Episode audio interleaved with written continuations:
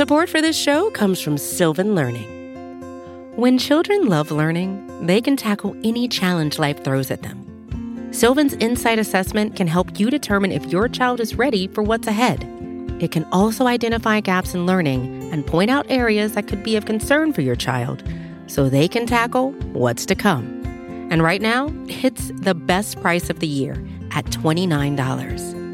Go to sylvan29.com to learn more and get your child's assessment for only $29. That's S Y L V A N 29.com. Beloit is kind of like what you would expect a Hollywood version of a small town in southern Wisconsin to be. Alexandra Stevenson is a reporter at the New York Times. Normally, she covers China, not southern Wisconsin. But she had family in Beloit, which used to be a kind of rundown Rust Belt city. And in 2016, around Thanksgiving, she went out to visit her uncle. And one day he drove us around and he was super excited talking about this billionaire named Diane who bought up this building and that, who built this other thing and started an international film festival. And his take was that she had made the town so much better. And my husband and I were like, who is this woman? From the Vox Media Podcast Network, this is Future Perfect, a show about trying to do good. I'm Dylan Matthews. This season, we're looking at big philanthropists and the questions their donations raise. Today, Diane Hendricks. She's made a lot of money, enough to make her the richest self made woman in America. And she's used that money to shape the world around her. Some of her influence is very clear. She's almost single handedly built a new downtown for one small Wisconsin city. But she's also had a more complicated influence on that city and on her state. Her story leads us to ask a fundamental question about big donors. How do we know if a donor is helping or hurting the world? But first, let's start with a really basic question Who is Diane Hendricks? After Alexandra's trip to Beloit, she started trying to figure that out. I found an article where she described her childhood and kind of her background. And so she grew up on a dairy farm with eight sisters. And at the age of 17, she got pregnant. And so she had a short marriage, which brought her to Janesville. That's a city near Beloit. She worked at the Parker Pen Factory, which was at the time a factory where women just like sat in long lines assembling fountain pens. Hendricks and her husband eventually split up, and she had to figure out a way to make ends meet on her own. She went into real estate and got a real estate license, and she met another man. A roofing contractor named Ken Hendricks, who she later married. He was kind of a plucky young guy, as she describes it. The two of them started a roofing company together, and they got really rich like billions of dollars rich.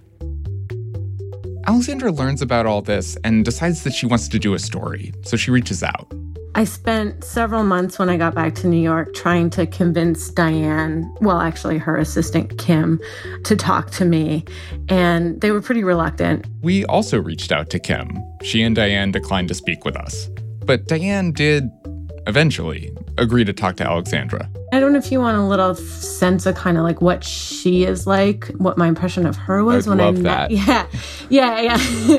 she's quite an intense person to be in the company of because she's very small, like she's thin, but she has these piercing blue eyes and we get right into the fact that she doesn't like media attention and that she's not that well known. And as soon as I mention this, she just looks straight at me and says, Keep it that way, you know. And I'm sort of like, Okay, well, I'm here to interview you for a story about you. So that's going to be hard. Um, but then pretty soon she sort of opened up and said, Listen, you know, I love Beloit and I want to tell you about what I'm doing. So, Beloit. Today on Discover Wisconsin, we're getting to know the many diverse sides of Beloit. Come along with us and expect the unexpected. Last year, a tourism show released what's basically an extended infomercial for the city. You get shots of people kayaking and dancing to live music. And right at the very beginning, the host acknowledges that Beloit hasn't always been this way. I think this area has changed so much over the past 10 or 20 years. So if you've been to Beloit, you may think you know this area, but it's worth taking a trip back to see what they've done here over the past couple of decades. Beloit was one of these towns that kind of revolved around one industry. There was a foundry downtown that was the big employer. In the heyday, I think they employed more than 7,000 people. The foundry specialized in paper making machines, which are these huge metal contraptions that turn wood pulp into usable paper. But in 1999, the foundry went bankrupt and this huge complex, which is about the size of 15 football fields, was suddenly just emptied. Things got bleak in town. Decayed buildings. There was like this big half empty mall on the outskirts of town. There was a bankrupt country club. There was the rusting foundry. It was really falling apart. Enter Diane and Ken Hendricks. They started buying up building after building but I don't get the impression that initially they had this plan to turn Beloit into their own city. They didn't even originally focus on Beloit. They were based in another city that suffered from a closing plant, Janesville. There's a story that Diane Hendricks likes to tell about trying to buy a sugar beet factory in Janesville. The bank there wouldn't give her a loan, but a bank in Beloit did. That's when they really started according to Diane, that's when they started thinking about giving back to Beloit. And they definitely gave back. It was almost like she and Ken were playing SimCity. She literally took the library from where it was downtown and then moved it and put it inside of the failing mall that was on the edge of town. She like replaced the performing arts center Beloit really is the perfect weekend getaway. They're constantly hosting lots of music events and um, art events. She put up a sushi restaurant, like a high quality burger joint, like all these businesses. The Beloit Farmers Market really comes alive every Saturday. You're going to have tons of vendors, thousands of people flock. There are coffee shops with great coffee. She turned the old foundry into this hub for tech companies, and she sent people out into Illinois and other states to try to get other tech companies to come in. Right in the center, there's one red brick building, and I think it's just apartments. But at the top, there's etched in stone her name, DM Hendricks. And it's just, it's just kind of interesting as you drive in because you're like, mm, right. this is the person who owns this town. Beloit isn't perfect, but Diane Hendricks' philanthropy has clearly shaped the city. It's visible in the buildings and the parks and the film festival that she funded. But that's not the whole story. Other donations Hendricks made have also shaped Beloit. In fact, those donations have shaped every town and every city in Wisconsin. That's after the break.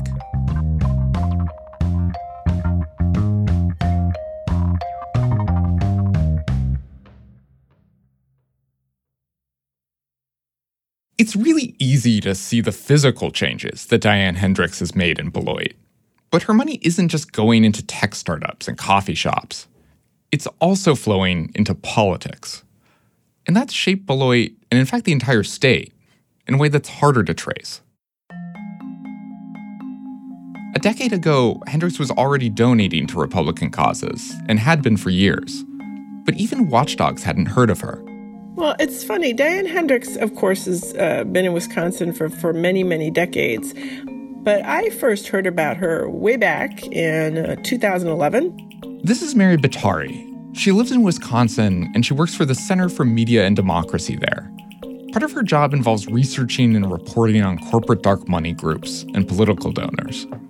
But even though this is her area of expertise, it took her a long time to realize what Diane Hendricks was doing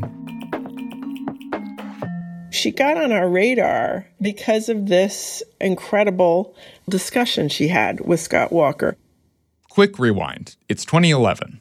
We are calling in Wisconsin for the Republican, Scott Walker. Scott Walker is the new governor of Wisconsin. And he was elected to office as sort of a mild mannered guy who was going to create jobs. Hi, I'm Scott Walker.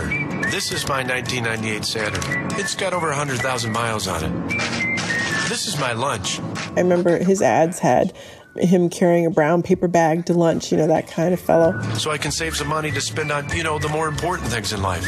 If you've had it with big government like I have. But about a month after he came into office, a huge controversy erupted.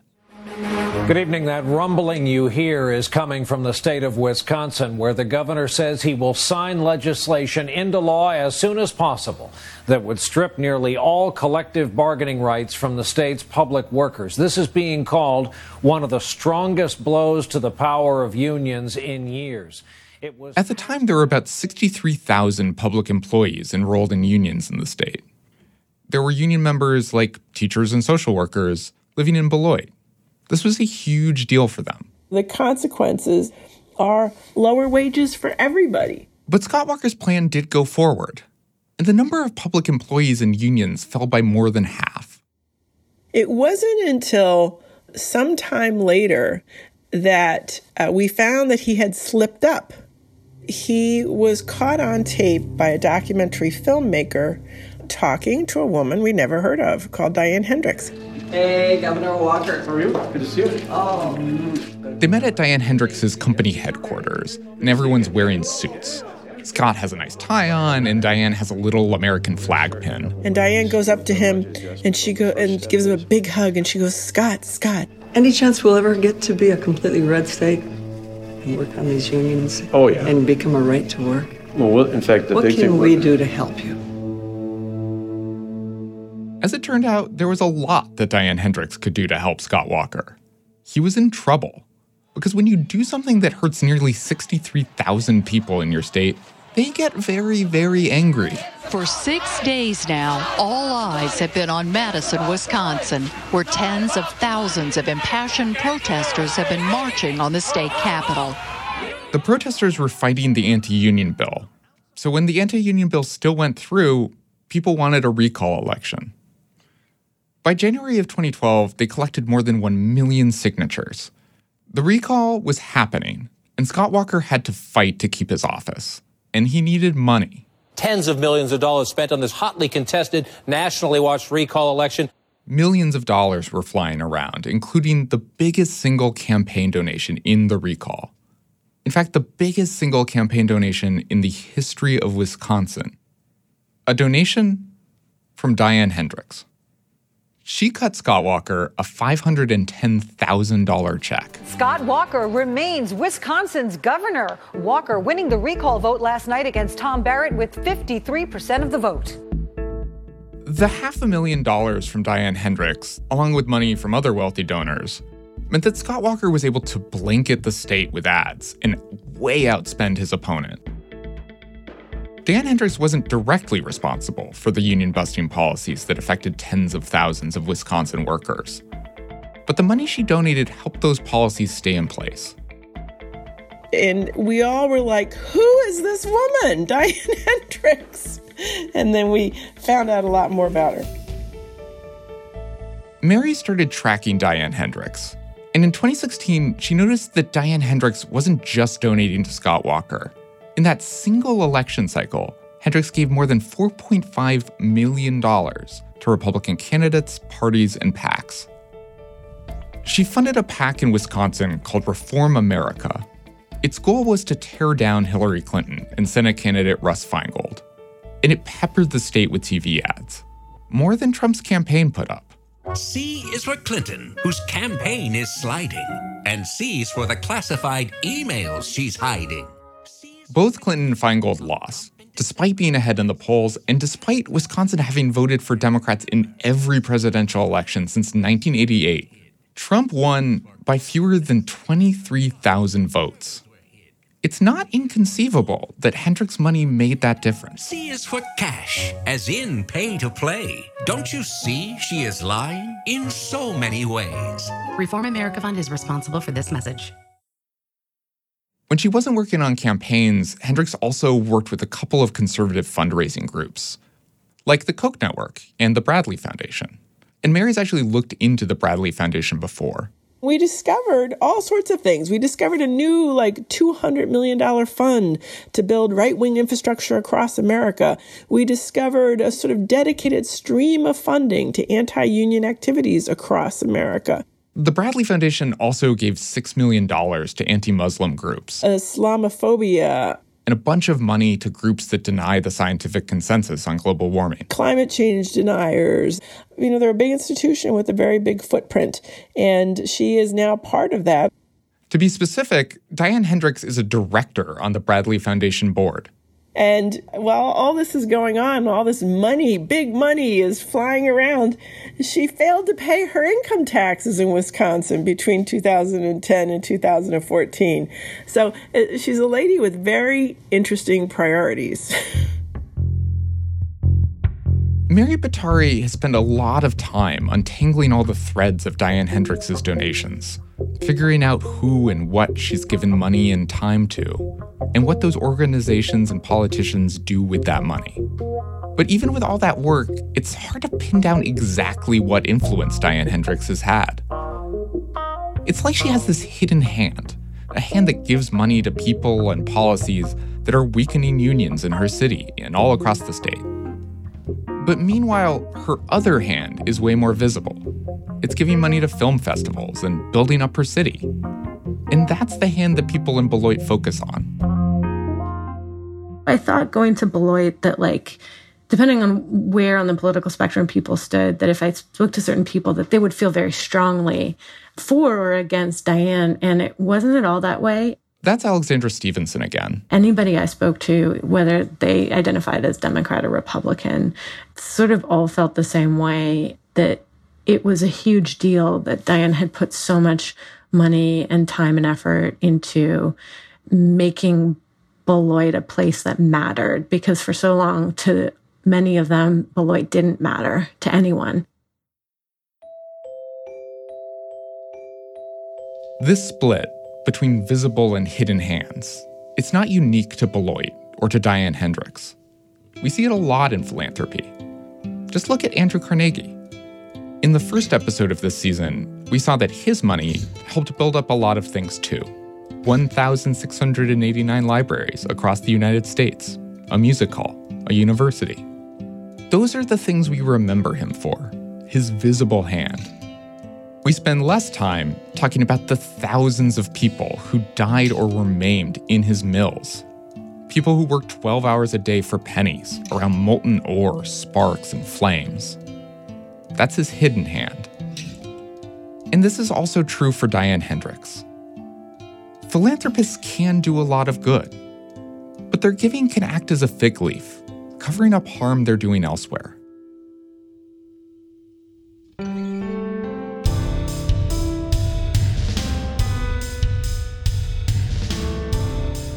This episode was produced and co reported by Bird Pinkerton. Our editor is Amy Drozdowska. Our senior producer is Jillian Weinberger. We were mixed by Jared Paul. Our music is by APM, Chris Zabriskie, Poddington Bear, and Blue Dot Sessions. We had a clip from 371 Productions' excellent documentary, As Goes Janesville. It was directed by Brad Lichtenstein, who's also helpful for this episode. Future Perfect is made possible through a grant from the Rockefeller Foundation. To read more of our reporting on effective altruism, check out vox.com slash future dash perfect.